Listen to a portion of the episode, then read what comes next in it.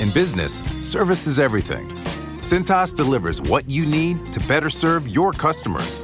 Whether it's freshly laundered work apparel for almost any job imaginable, tested and inspected fire protection systems, first aid and safety supplies, on site AED training, or mops and restroom products, stocked and ready when you need them. Better workdays happen together. So visit Cintas.com Oh, I'm ready. and get ready for the workday.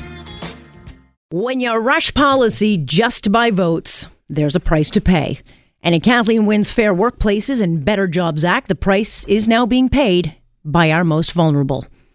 The minimum wage spike didn't just hit businesses hard, but the agencies that provide vulnerable people the chance to learn skills, to work, to earn a buck or two. Before Bill 148 came in, local nonprofits provided specialized supports for up to 65,000 people who could work in a safe and controlled environment, accomplish tasks, and get paid less than minimum wage. It gave those who are often isolated and feel left out a sense of accomplishment and independence. But no more. The Liberals, in such a rush to get this policy out and away from the NDP, didn't bother to build in exemptions for nonprofits or these sheltered workshops.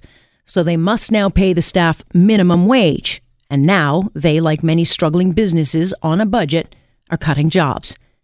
But according to the minister in charge of community and social services, this is the right move. After all, in the 21st century, there's no justification to segregate any group and pay them less. Instead, he suggests, hey, go and volunteer in the community so they can go work for free?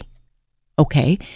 What this government clearly does not grasp is that businesses run on very tight budgets, and those who go out of their way to give those with vulnerabilities an opportunity do so often beyond their own budget.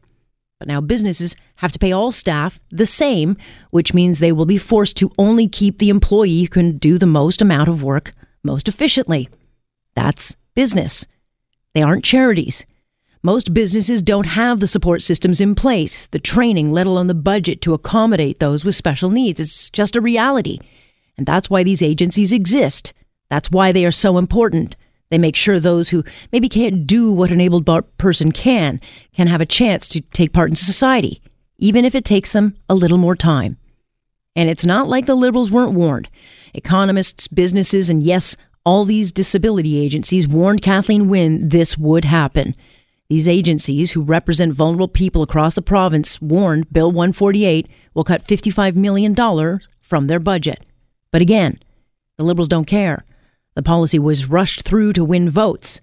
So the unintended consequences be damned, whether it be the 55,000 jobs lost in January, small businesses closing, or worse, cuts to the most vulnerable in society who have simply been tossed aside for political gain.